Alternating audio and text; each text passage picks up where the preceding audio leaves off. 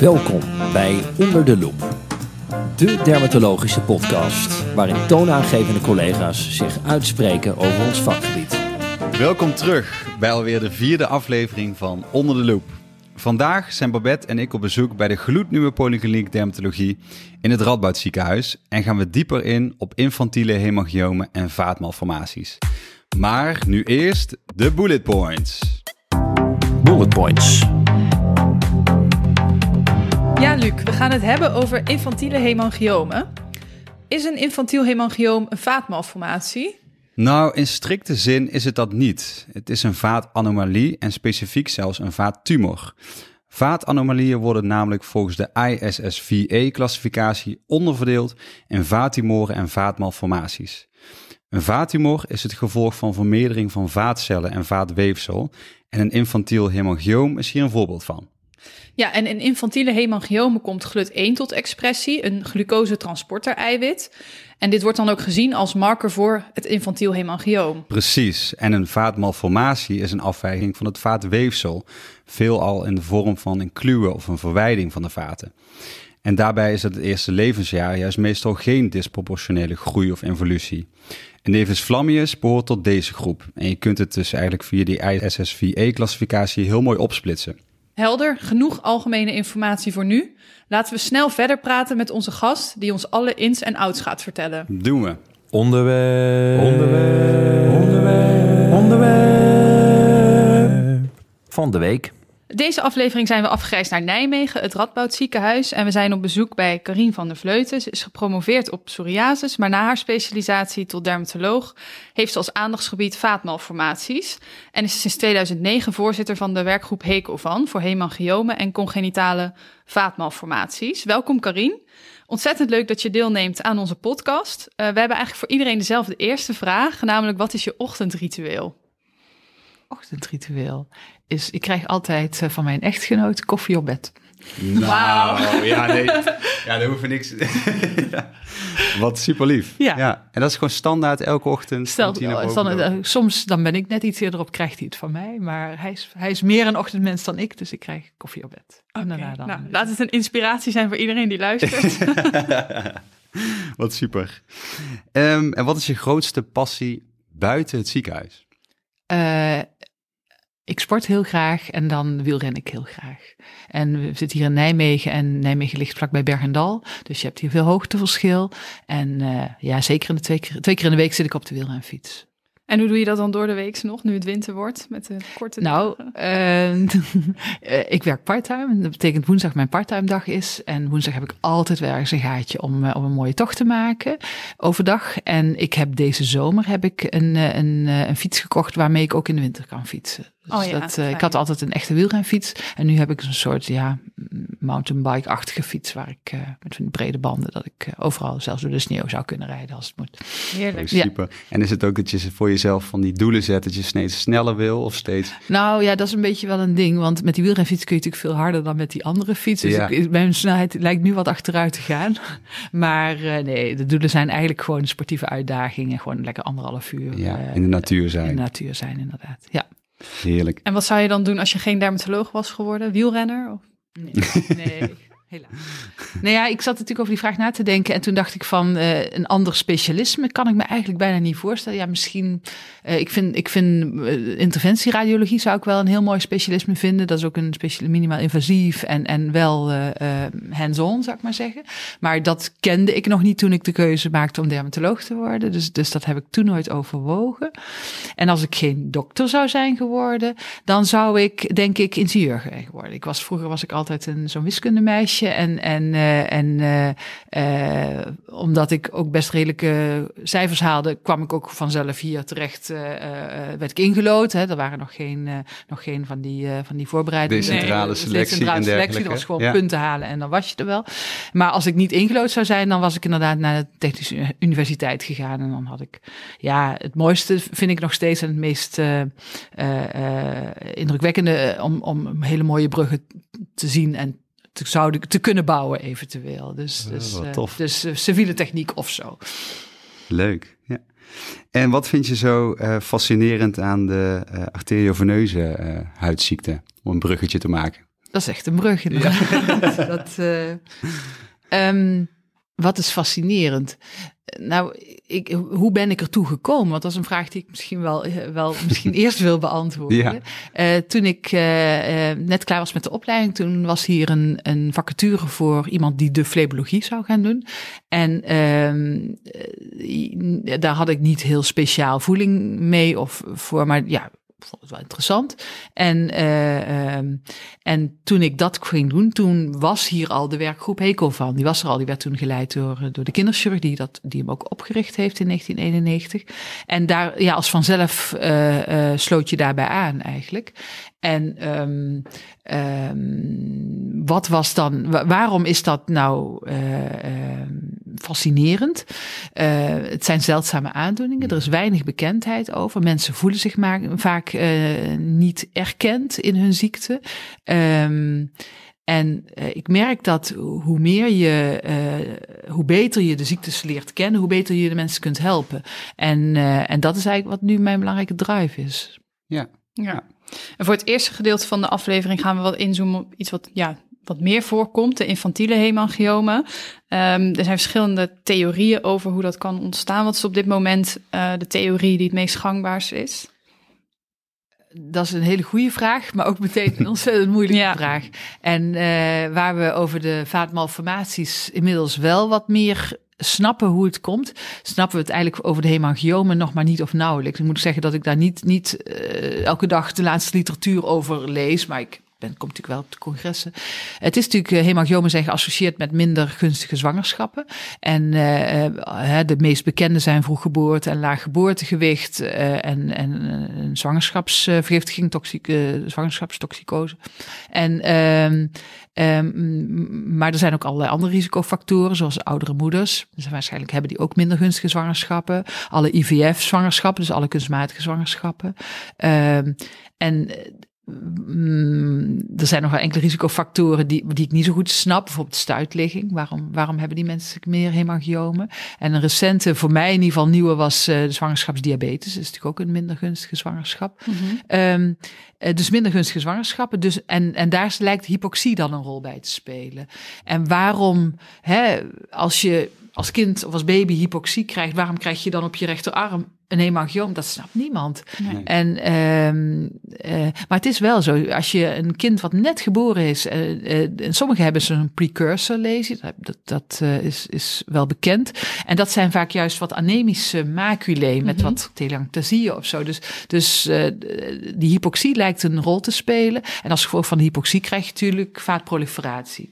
Ja, En, en dat is, eh, ja, ik denk in een nutshell wat, wat, wat nu de gedachte is en hoe dat verder precies allemaal werkt met alle, alle groeifactoren en zo, dat eh, heb ik niet paraat. nee, nee, maar dat is ook nog niet helemaal opgehaald. Nee, hè? nee, zeker nee. niet. Nee. Nee. En ehm, als we iemand zien op onze poli met een, ja, een rode vlek eigenlijk, hè, zo is het eh, hoe we het zien. Wat zijn de signalen waarbij je dan moet nagaan of het wel echt een hemangioom is als je dat in je DD hebt staan? Nou ja, ik denk voor hemangioom is het is de belangrijkste vraag: hoe is het beloop geweest? Hè? Was het er al op de dag van de geboorte? Ik merk dat ik dat ook nog bij de AJOS nog moet vragen. Ik zeg, wa, wa- hoe zag het eruit op dag nul? En eh, want heel veel mensen, ja, ja, het was er echt vanaf de geboorte. Maar was, kwam het in de kraamtijd of kwam het net daarna? Oh, maar hoe was het op dag nul? Dat is het belangrijkste om te weten. En eh, ja, dan, dan krijg je vaak, ja, toen was het er al. Ik zei, nou, laat maar eens een foto zien. We zitten natuurlijk in een tijd dat iedereen een miljoen foto's op zijn telefoon bij zich heeft. Hè? Vroeger moest je in fotoalbums gaan bladeren. En, eh, en dan gaan ze zoeken. En dan, dan zie je inderdaad dat het, dat het er op dag nul helemaal nog niet was. En dat het misschien inderdaad op dag eh, tien eh, een, een rozig vlekje begon te worden. Dus dat is belangrijk om te weten. En dan daar wil je daarna het beloop weten. Hè? Wordt het groter, wordt het dikker? En, en dat zijn eigenlijk denk ik de belangrijkste dingen. Ja, dus altijd naar foto's vragen bij ouders, toch nog. Graag ja. Ja. ja. Graag ja. De, ik moet eerlijk zeggen dat ik in de algemene dermatologie eh, soms wel zeg: ja, we hebben wel een foto van hoe de psoriasis er, er, er vorig jaar uitzag. Dan denk ik, ja, daar kan ik wel invullen of zo. Maar die Mhm. foto's van die baby's, daar ben ik wel altijd heel geïnteresseerd in, inderdaad. Ja, Ja. het is wel een goede, goede tip. mhm. Ja, want het is natuurlijk zo. Iedereen maakt met zijn telefoon misschien wel 100 foto's per dag, zeker in het Ja. Ja. en ik heb best veel baby op de weegschaal foto's, om eens wat te zeggen. Hè? Dat, dus het, het, het, zeg maar de eerste foto, eh, ja, een half uurtje na de geboorte als het ware. Hè, die foto wordt vaak gemaakt omdat ze dan het geboortegewicht uh, op die manier vastleggen. En dan heb je soms best, ik heb daar wel eens hele bijzondere dingen uitgehaald inderdaad. Ja. En welk aanvullend onderzoek is geïndiceerd bij een hemangioom op een complexe locatie? Ja, nou, ik denk, ik wil dat die vraag eigenlijk in twee splitsen als mm -hmm. het mag. Um, je hebt natuurlijk hemangiomen die eh, rood, rood zijn en uh, daarom worden ze ook aardbeienvlekken genoemd. Maar je hebt ook hemangiomen die subcutaan liggen, de zogenaamde onderhuidshemangiomen. En die hebben vaak net een iets ander beloop. Die, die, die, zijn, die ontstaan niet in de kraamtijd. Die zie je vaak zo pas rond de leeftijd van twee maanden. En dan wordt het vaak ineens gezien. Soms wel eens dat mensen er zo van schrikken dat ze daarmee naar de SEH moeten. Dan denk ik van, nou, die bult zit er en die, die hebben we nog nooit eerder gezien. Dus dat is eigenlijk best een typisch verhaal. En, uh, en dan moet je een duplex doen of een, uh, dus een echo en een Doppler onderzoek. En uh, dat is high flow. En, en dus een duplexonderzoek, met name bij subcutane hemangiomen, is essentieel. En uh, niet iedereen weet dat een hemangioom high flow is. Dus dan krijgen we ook soms wel eens een spoedverwijzing van, uh, uh, is een high flow, is het een AVM? Maar dat, dat is gelukkig maar zelden zo, want AVM is natuurlijk heel zeldzaam en hemangioom mm -hmm. best vaak voor. En het mooie van ons als dermatologen is dat wij ook zo'n handhold Doppler nog steeds hebben. Ik weet niet ik in ieder geval wel. En uh, daarmee kun je gewoon, waar de ouders bij zijn, zo'n subcutaan blauwe zwelling, als je daar de handhold doppler ophaalt en je hoort die, die hele luide flow, ja, ja dan, dan is, is het ook klaar. En dan snappen die ouders ook dat het, uh, dat het zo warm aanvoelt. Of dat het soms wat meer opzet als een kind boos is, want er gaat natuurlijk zoveel bloed naartoe.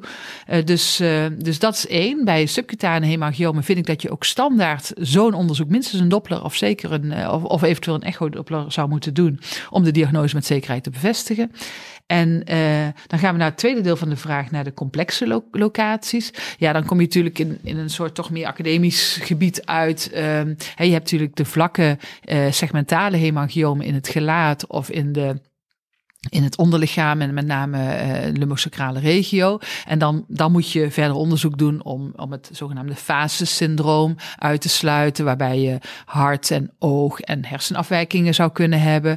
En uh, in, het, in de lumbosacrale regio zou je dan verder onderzoek moeten doen om het lumbar syndroom uit te sluiten, waarbij bijvoorbeeld de tethered cord een, een, ja, een potentieel uh, problematisch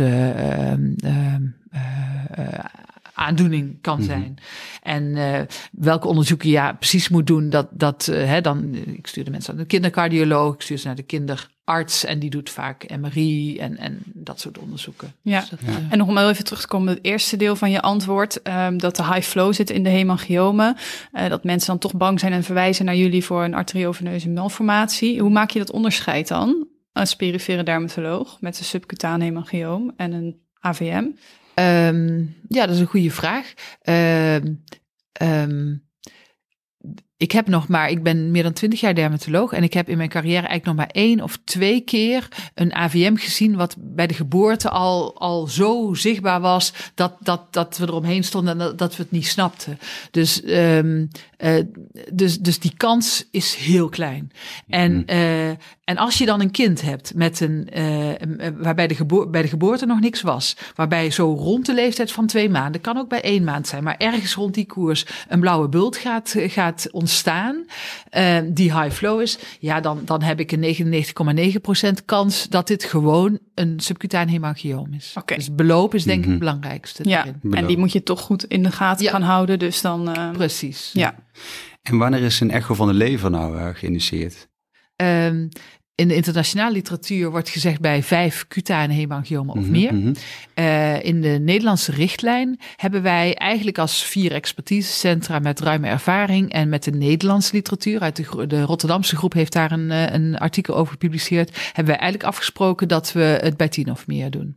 En kan dat uit? Wij denken van wel. Er is daarna, nadat de richtlijn, de hemangioomrichtlijn uh, um, uh, uitgekomen is, is er nog een artikel uit, uit Azië gekomen, waarin uh, opnieuw gepleit wordt voor doe het alsjeblieft bij vijf of meer hemangiomen. En ze hebben daar uh, ook patiënten in beschreven bij die, die, die er vijf of zes hadden en die inderdaad leverbetrokkenheid hadden. Maar als je naar al die patiënten kijkt, want die, die hebben ze heel netjes opgeschreven, heeft, heeft, heeft niemand iets ernstigs gemist als je de afkapwaarde bij tien of meer zou hebben gelegd. Dus ook met dat artikel in de hand hebben wij opnieuw gezegd: nee, we houden het op tien of meer bij kinderen onder de zes maanden. Wat is jullie afweging dan daarin? Om niet te, want een echolever, zo invasief is dat niet? Nee. Geeft zorgen, geeft uh, kosten, geeft uh, belasting van je, van je, van je medische. Uh, ja, ja. ja ongerustheid van, heel. Uh, ja. Pak, ja, dus die, weet je, ik met name uh, professor van der Horst, uh, chirurg in Amsterdam, die ook heel veel ervaring heeft met hemangiomen. Hè, die, die heeft ook zoiets. Och, we hebben zoveel kinderen, zoveel kinderen gehad met, met vijf hemangiomen en goede echo's. Weet je, het, het, het ja, goede kinderen in de zin van waar niks mee aan de hand was. Uh, ja, dit is een belasting, voor, vind ik, voor de patiënt, uh, voor de gezondheidszorg. En, en, en het levert gewoon niks op. En dit gaat natuurlijk om, om gezonde kinderen, jonger dan zes maanden, met vijf hemangiomen. Mm -hmm. kinderen waar iets mee aan de hand is, en die vijf hemangiomen hebben, daar zal de kinderarts natuurlijk zeggen: we doen een, een echo van de lever. Maar ik als dermatoloog met een gezonde bolle baby, die, die, uh, die, die, vijf cutane hemangiomen heeft, daarvan uh, durf ik het wel aan, inderdaad. Ja. ja.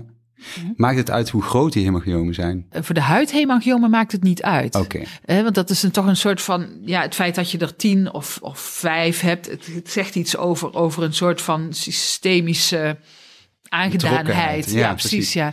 Uh, uh, maar voor de lever wel. Kijk, als je uh, twee leverhemangiomen van een millimeter hebt, hè, dat kan, het zijn high flow, die zie je met een echo, zie je die echt wel makkelijk. Die hebben helemaal geen hemodynamische consequenties. Want daar gaat het om. Dat, dat als, kijk, als je, als je tien hemangiomen van anderhalve centimeter in zo'n babylever hebt, dan, dan, dan, dan is dat zijn high flow lezers. dan krijg je een failure to thrive, omdat dat het kind die hele lever van bloed moet voorzien, als mm -hmm. het ware. Of al die hemangioom van bloed moest zien. En daar zit hem het probleem.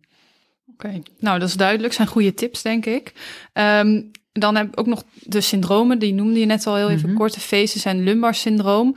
Um, wat zijn nou tips voor ons als AIOS en perifere dermatologen om dat niet te missen? Om daar altijd, wanneer moet je eraan denken? Daar zijn eigenlijk best redelijk uh, strakke getallen over bekend. Het gaat vaak om, om de uh, grotere vlakken een soort van segmentale hemangiomen. Ja, wat zijn nou segmentale hemangiomen? Daar hebben we in de richtlijn hebben we geprobeerd daar ook een definitie over te geven. Maar het zijn meer de landkaartachtige hemangiomen. Niet die, juist, niet die bollen of zo. Mm -hmm. um, Twee millimeter las ik ergens. Dat is ook dat ze niet zo verheven mogen Precies, zijn. Precies, ze zijn vaak vlakker inderdaad. Alhoewel, ja. ik heb ook wel kinderen met fasesyndroom waarbij het rondom het oog toch zoveel verdikking zat dat het oog dicht ging zitten. Maar uh, het gaat met name om grootte, niet in dikte, maar om grootte. En qua uh, oppervlakte wordt gezegd groter dan 5 centimeter in het gelaat of groter dan 22 vierkante centimeter in het gelaat. Dat is een beetje een soort van ja, uh, afkapwaarde. En in de lumbosacrale midline wordt, wordt groter dan 2,5 centimeter als grootste diameter gezegd. En dat is dan op het moment van presenteren, maar dan kunnen ze natuurlijk nog groter worden. Nou, dat valt wel mee. Uh, uh, kijk, er zit natuurlijk altijd een stukje delay voordat ze bij de dokter komen.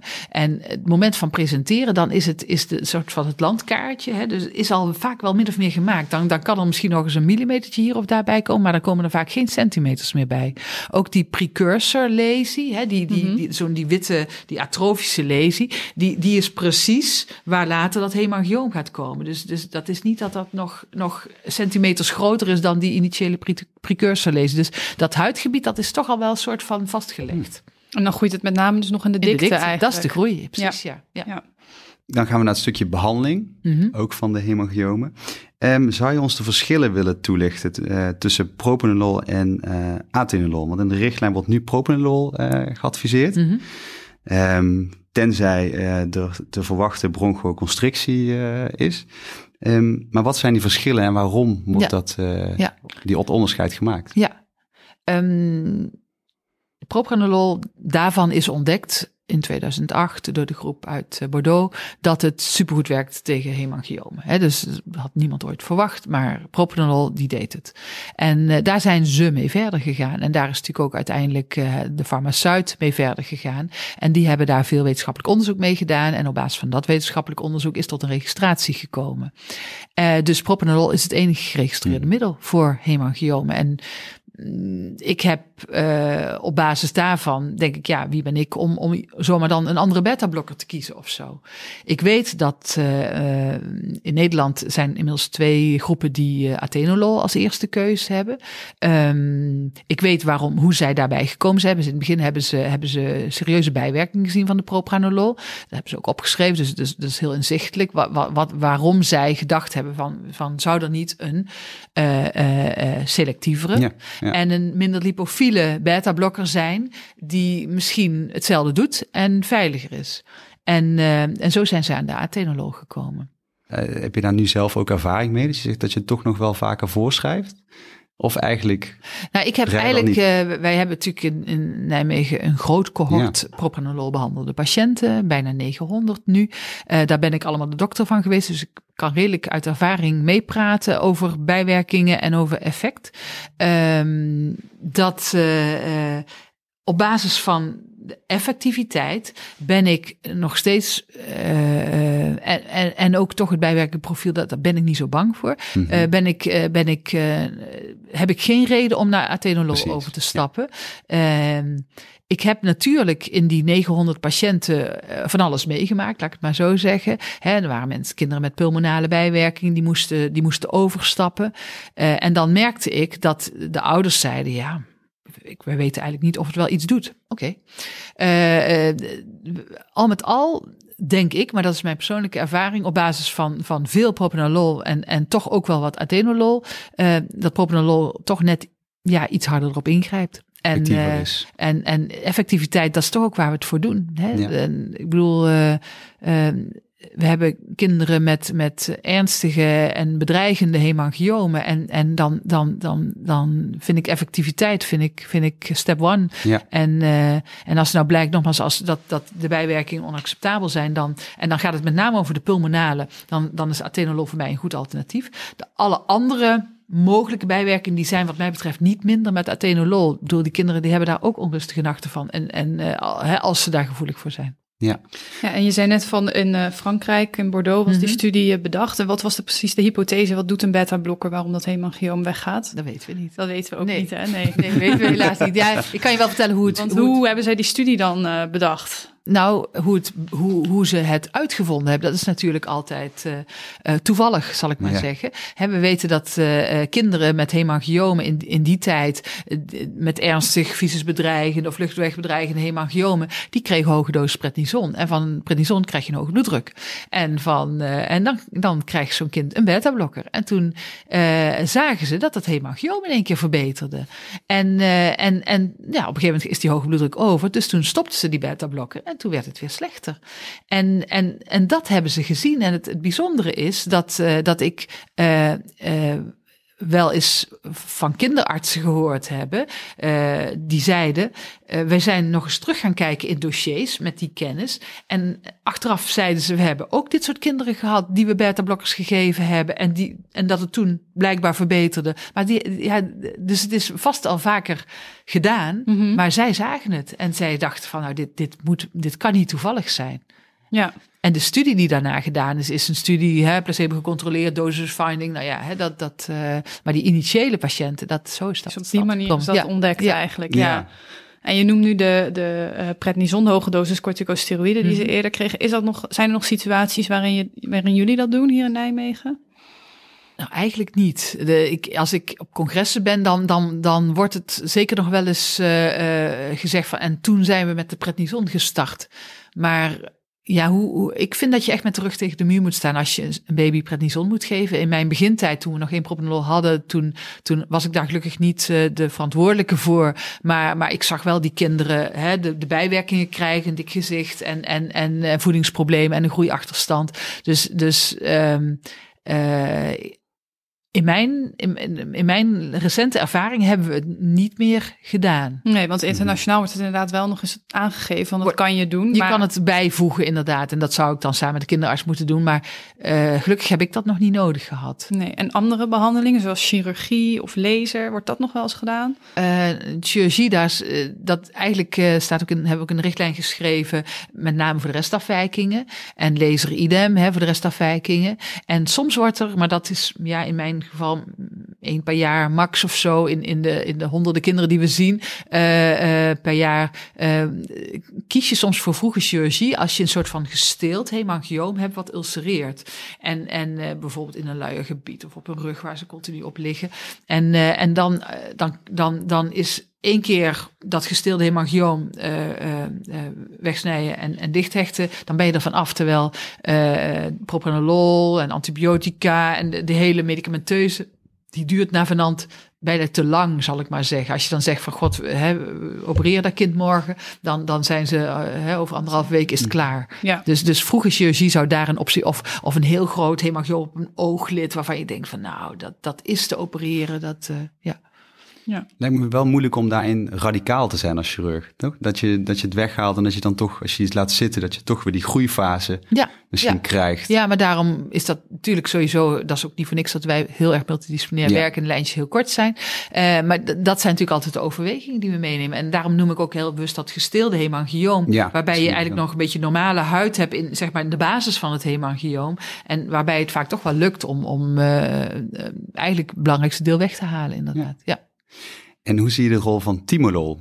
Oh, de Ja. druppels. Ja, nou ja, goed, dat is des dermatoloogs natuurlijk. Hè? Als, je, als, iets, als iets van binnenuit werkt, waarom zou het dan niet van buiten Ja. werken? En ehm, dat, eh, eh, ja, dat, dat is natuurlijk ook gedacht van, nou, misschien redden we het daar wel mee. Maar ja, dat valt mij altijd wel een beetje tegen. Eh, in de richtlijn hebben we het gesteld dat het eigenlijk meer geschikt is voor kleine, meer cosmetisch storen. Dus niet de echte functiebedreigende hemangiomen, die ook niet dikker zijn dan 1 of 2 millimeter. En dan werkt het met name op de rode kleur. En je voorkomt daarmee nooit de diktegroei, nooit. En ehm, nou ja, je doet net iets meer dan helemaal niks. Ja. En eh, de reden, want het is ook nog steeds, het, is nog steeds, eh, we geven nog steeds oogdruppels. We geven, het is nog steeds niet op de markt als, als specialiteit. Ik weet dat ze daar wel mee bezig zijn geweest. Maar eh, ik verwacht ook niet dat het komt, omdat ze toch heel erg bang zijn voor ja, oneigenlijk gebruik. Als, als je, wij gebruiken een half procent timolol oogdruppels. Dat is best een, een sterke concentratie. Als je daar een heel groot hemangioom mee zou insmeren, dan, eh, dan, dan komt het alsnog in het systeem. Bij hele kleine kinderen in de couveuse zijn bloeddrukdaling gemeten door applicatie van timolol. Dus ze durven het gewoon niet aan om, om, om dit zeg maar vrij te geven eh, als een specialiteit. Dus Ja. ik, de- ik denk dat de rol beperkt is. Ja. Ook met dat verlies van het first pass effect. Ja, hè, precies. Normaal heb je hè, normale beta-blokkers krijg je oraal. Die worden door de lever worden, Ja. die, eh, worden die voor een deel al eh, eh, minder, zal ik maar zeggen. En omdat ze via de, ehm, via de huid komen ze rechtstreeks in het bloed. En zie je een rol voor die oogdruppels als ehm, om het rebound eh, effect te voorkomen? Wat je soms nog wel Ja, ziet als je te vroeg staakt. Soms doe ik het wel eens inderdaad. Als, als, eh, hè, op het moment dat, dat je stopt met propranolol, zie je soms dat hemangiomen een beetje roder worden. Soms ook een beetje dikker worden. Soms groeien ze ook echt wel weer een beetje. Eh, en als dat de kleur onacceptabel is, dan kiezen we wel eens om timolol erbij te geven. Alhoewel ik nou niet echt heb het idee dat mensen daarvan opstijgen. Dat, dat, het, het, het doet misschien wel iets, maar toch niet Te zo weinig. enorm veel. Dus Want in de praktijk gebruik je het niet heel veel. nou ja, voor, wat ik al zei, voor kleine, kleine- cosmetisch storende hemangioom in het gelaat eigenlijk. Ja. Ja, maar ik stel me zo voor dat die hier minder komen in de...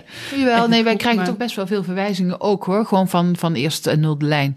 Met name van constatiebureauartsen, zou ik maar zeggen. Oh, ja. ja. Die het toch fijn fijn vinden dat we meekijken. Ja. Ja.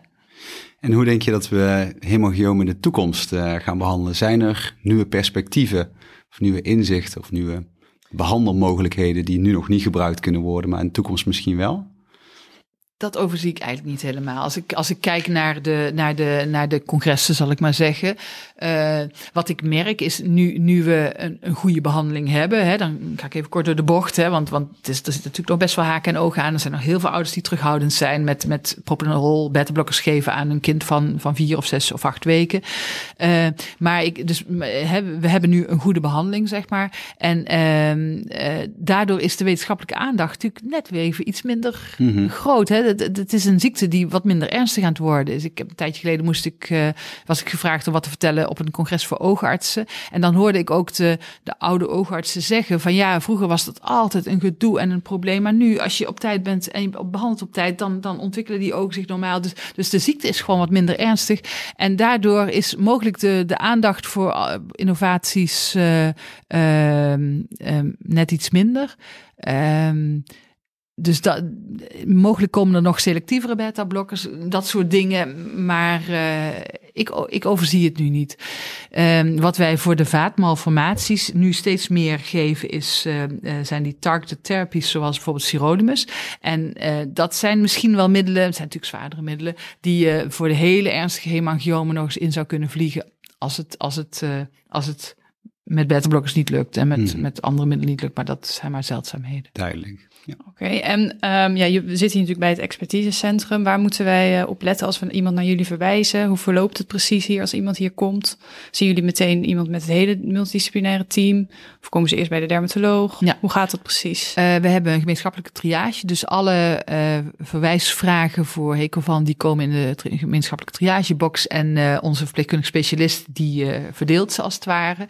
En in principe gaan alle hemangiomen gaan direct naar dermatologie, oftewel naar mij. En uh, um, daarmee is het eigenlijk wel gezegd. Ik probeer de kinderen, want het zijn natuurlijk bijna altijd kinderen of baby's, probeer ik binnen een maand te zien. En uh, soms zou ik willen dat ik het wat sneller kon, maar in de praktijk lukt dat niet altijd. Uh, en dan hoop ik dat de ouders gaan bellen. Dat, dat, dat, uh, dat ze niet zo lang kunnen wachten. En dat werkt in de praktijk vaak ook wel zo. Ik heb wel eens gedacht op basis van, van een verwijzing. Denk, nou, weet je wat? Dan plan ik ze morgen in. En dan liet ik de mensen bellen. En zeiden ze, ja, maar dat kan helemaal niet. We zijn nog op vakantie. en dan denk ik, oh ja, maar dan is die urgentie, heb ik die verkeerd ingeschat. Dus op een gegeven moment heb ik met mezelf afgesproken. Een maand lijkt me een reële termijn. En ik hoop dat mensen bellen als het uh, niet zo lang kan wachten. Duidelijk.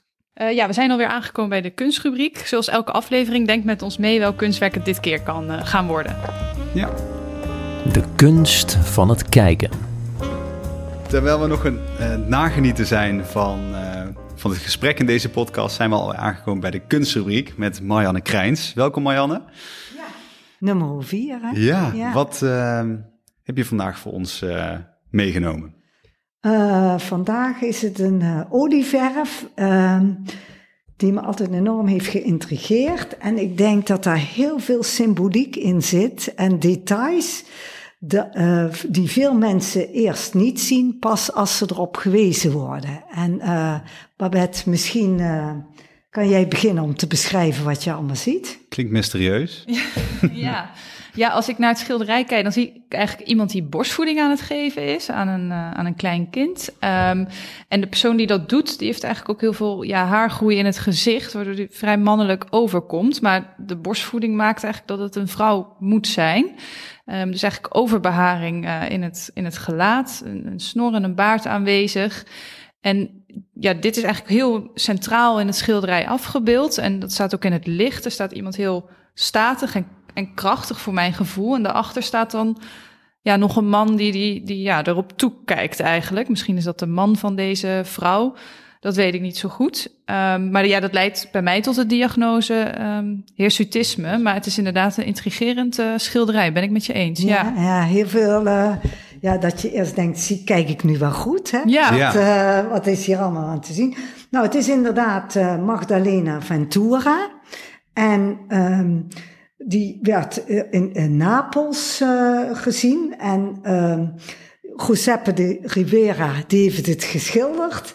En uh, achter haar staat haar man om duidelijk te laten zien dat zij een vrouw is.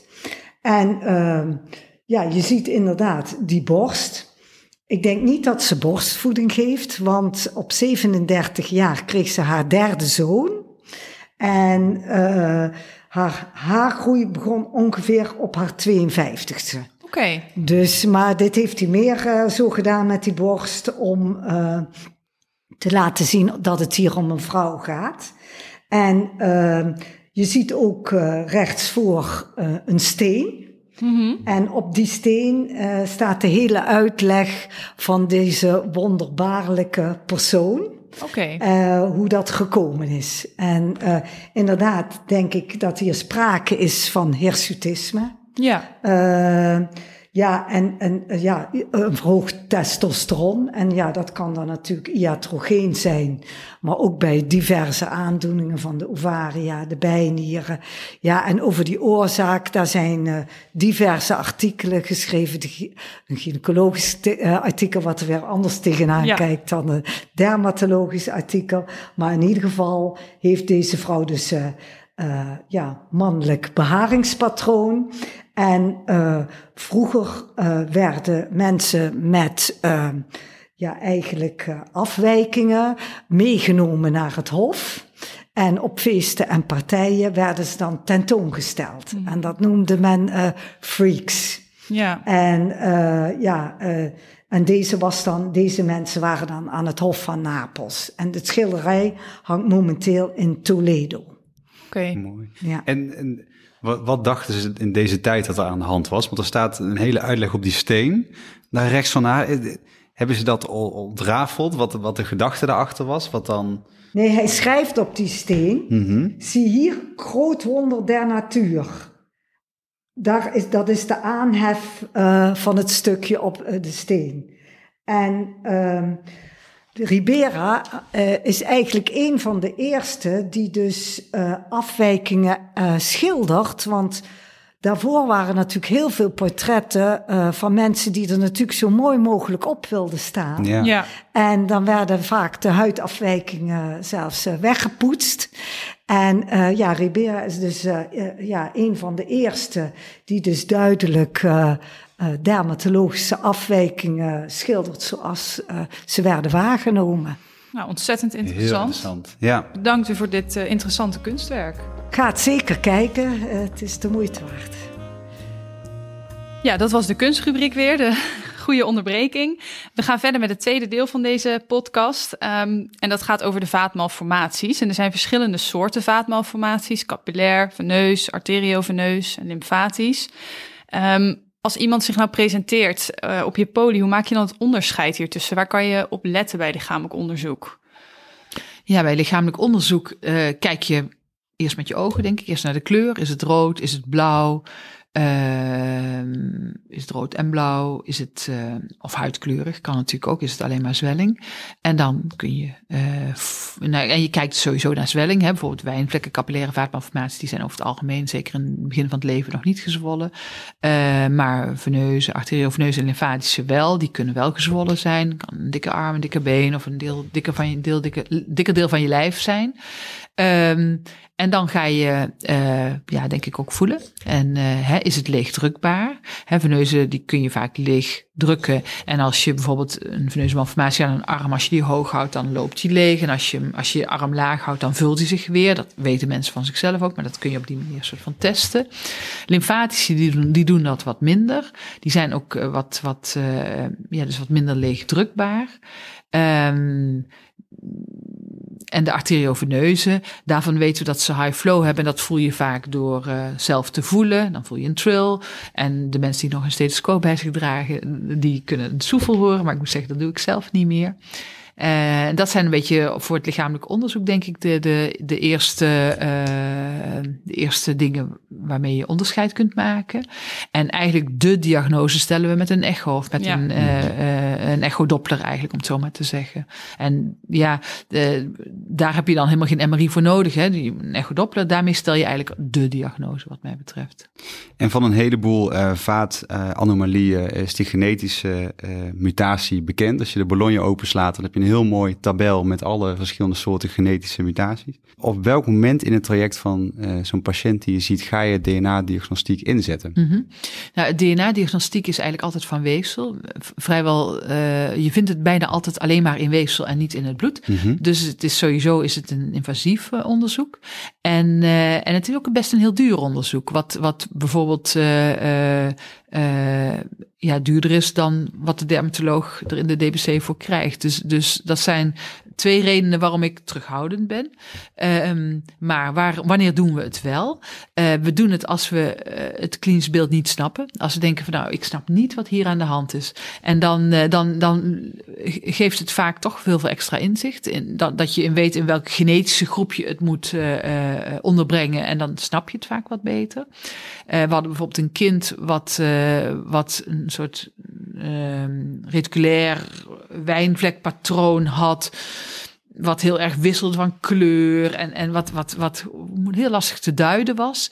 En uh, die ook al veel diagnoses voorbij had zien komen. En uiteindelijk hebben we toen, dit toen met de moeder besproken. Toen hebben we uit het deel van de wijnvlek in het gelaat zelfs. En die moeder had echt zoiets, ik wil het echt heel graag weten. En daar kwam toen een mutatie uit waarvan we dachten, oké, uh, nu, nu is het duidelijk. En dan, dan is het traject ook bijna afgerond. Want dan hoefde verder ook nu dus, we wisten wat ze had.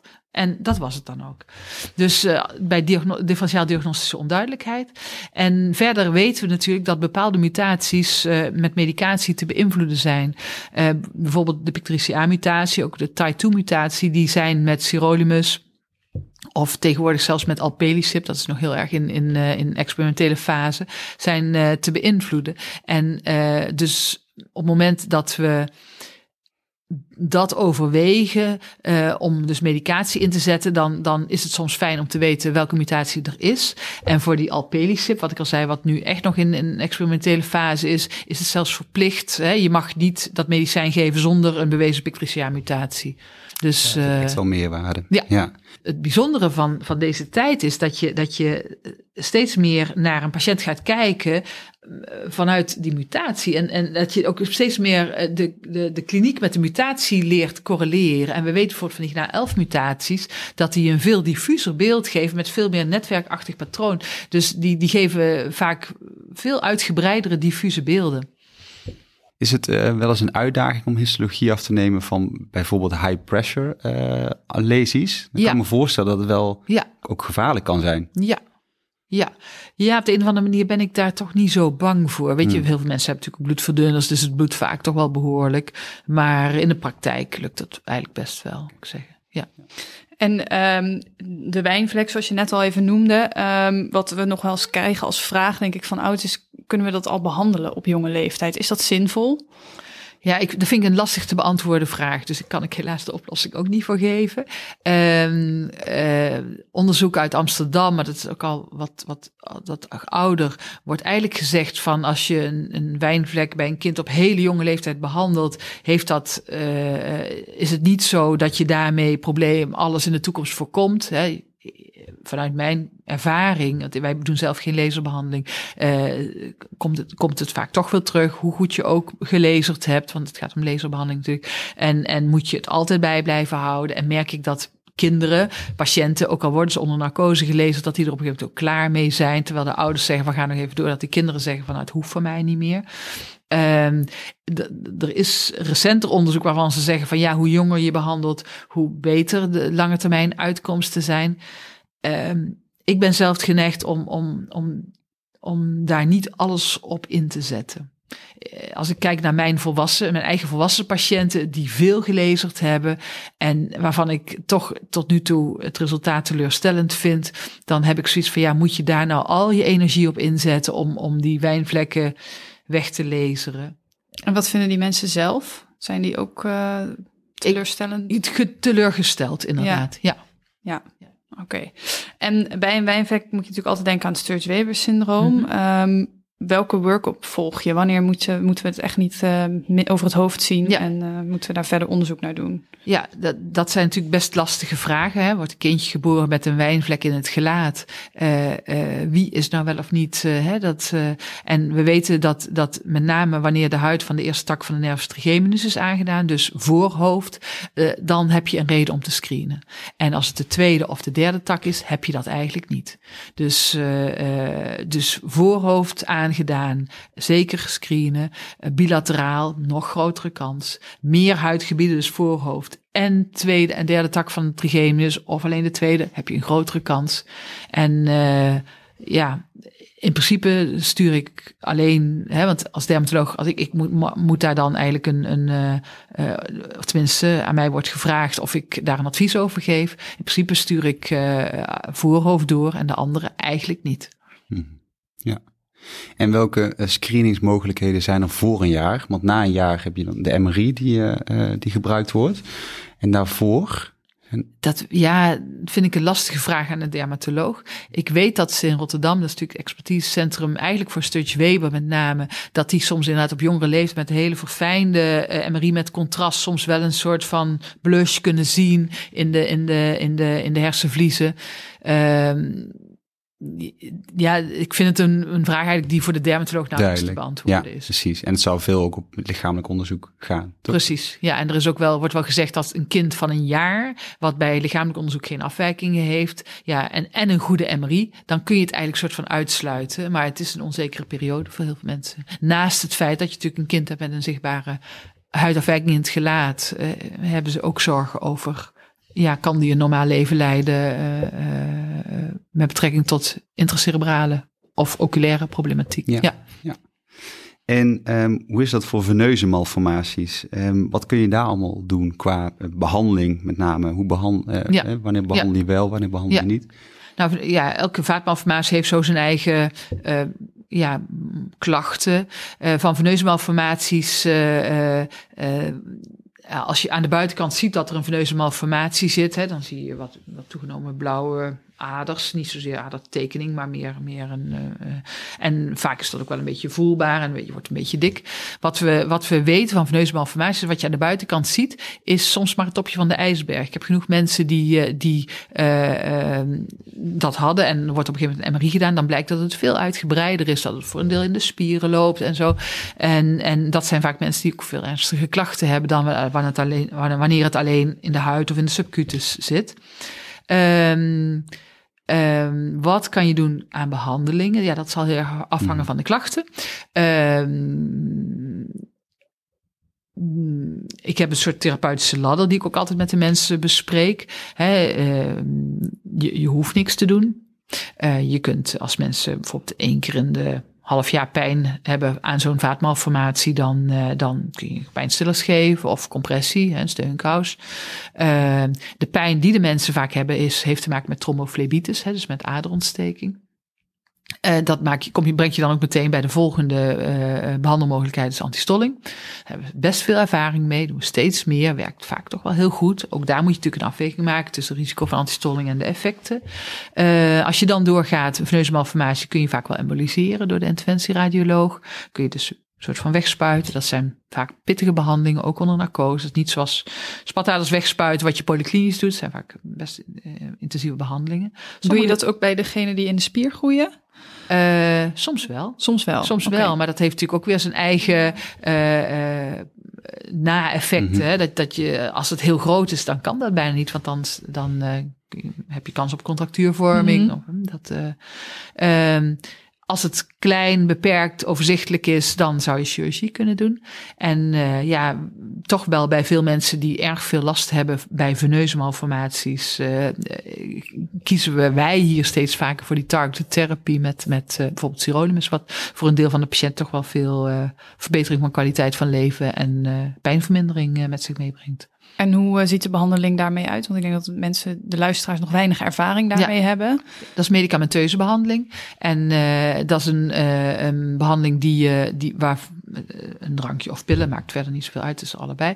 Uh, en waarbij het met name belangrijk is dat je de juiste spiegels in je bloed hebt. Dus, dat, dus in het begin is die behandeling, uh, moet je vaak komen om te kijken of je goed zit qua spiegels. En daarna dan, dan dat effect, dat zie je vaak redelijk vlot. Soms zie je het al binnen een paar weken dat mensen voelen dat, dat, dat, het, dat het beter met ze gaat. Maar wij hebben vaak nog wel een maand of drie, soms wel tot een half jaar om te kijken hoe het, hoe het effect is van die behandeling. En dan gaan mensen daarna ermee door. We hebben eigenlijk maar weinig mensen die heb ik echt kunnen stoppen die met, de, met de behandeling. Dus wel als je stopt, dan zie je echt wel dat het weer... Ja, dat het vaak weer actiever wordt inderdaad. Ja. En wat zijn de bijwerkingen van dat middel? Eh, de uh, belangrijkste? Sirolimus is het middel waar wij het meeste ervaring mee hebben. En dat is, uh, komt uit de nefrologie, is een, eigenlijk een immunosuppressivum. Dus mensen zijn wat gevoeliger voor infecties. En uh, krijgen afte in de mond. meisjes kunnen menstruatiestoornissen krijgen dat zijn eigenlijk de, voor ons nu de, de grootste bijwerkingen. En we hebben wel mensen die hoofdpijnklachten krijgen, maar door de bank genomen valt het heel erg mee. Oké, en welke patiënten met een veneuze malformatie komen daar dan voor een aanmerking? Uh, Want ik kan me voorstellen dat je dat niet iedereen kan geven. Precies. Mensen met, uh, met, uh, met ernstige klachten, mm -hmm. met invaliderende klachten. En meten jullie dat dan op een bepaalde schaal? Niet echt. Dat nee. niet. Nee. nee. En een bewezen mutatie. Dat geldt voor de, voor de. Voor de Sirolimus zijn we wat, wat uh, ruimhartiger. Daarin uh, geven we eigenlijk, uh, we proberen het uit bij, bij iedereen die dat zou willen. Ja. ja. Wat zou voor ons als, als, als dermatoloog, misschien ook als perifere dermatoloog, um, bij, bij vaatmalformaties, misschien ook meer toegespitst op bijvoorbeeld veneuze wat zouden zaken zijn die we echt niet over het hoofd moeten zien? Nou, wat, dat, dat, uh, dat is toch iets wat we de laatste jaren, maar dat is ook al wat langer, dat we, dat we zien dat die mensen toch wel neigen tot, tot, uh, tot uh, stolling in zo'n lesie. Hè, de, de, de, dat is bekend. Als je bijvoorbeeld bij die mensen die hebben pijnklachten lokaal, die uh, merken soms ook uh, adersteentjes, flebolieten, hè, tromboflebitisbeelden. met name voor de pure veneuze malformatie zijn we dan niet zo bang dat dat meteen tot longembolieën leidt. Maar die lokale pijnklachten die kunnen wel dermate invaliderend zijn dat, dat daar je, je, je therapie op inzetten iets heel verstandigs is. En dat, zou, dat kan zijn compressietherapie. Nou, dat kunnen wij als dermatoloog natuurlijk heel goed. En uh, eventueel uh, NSAID's.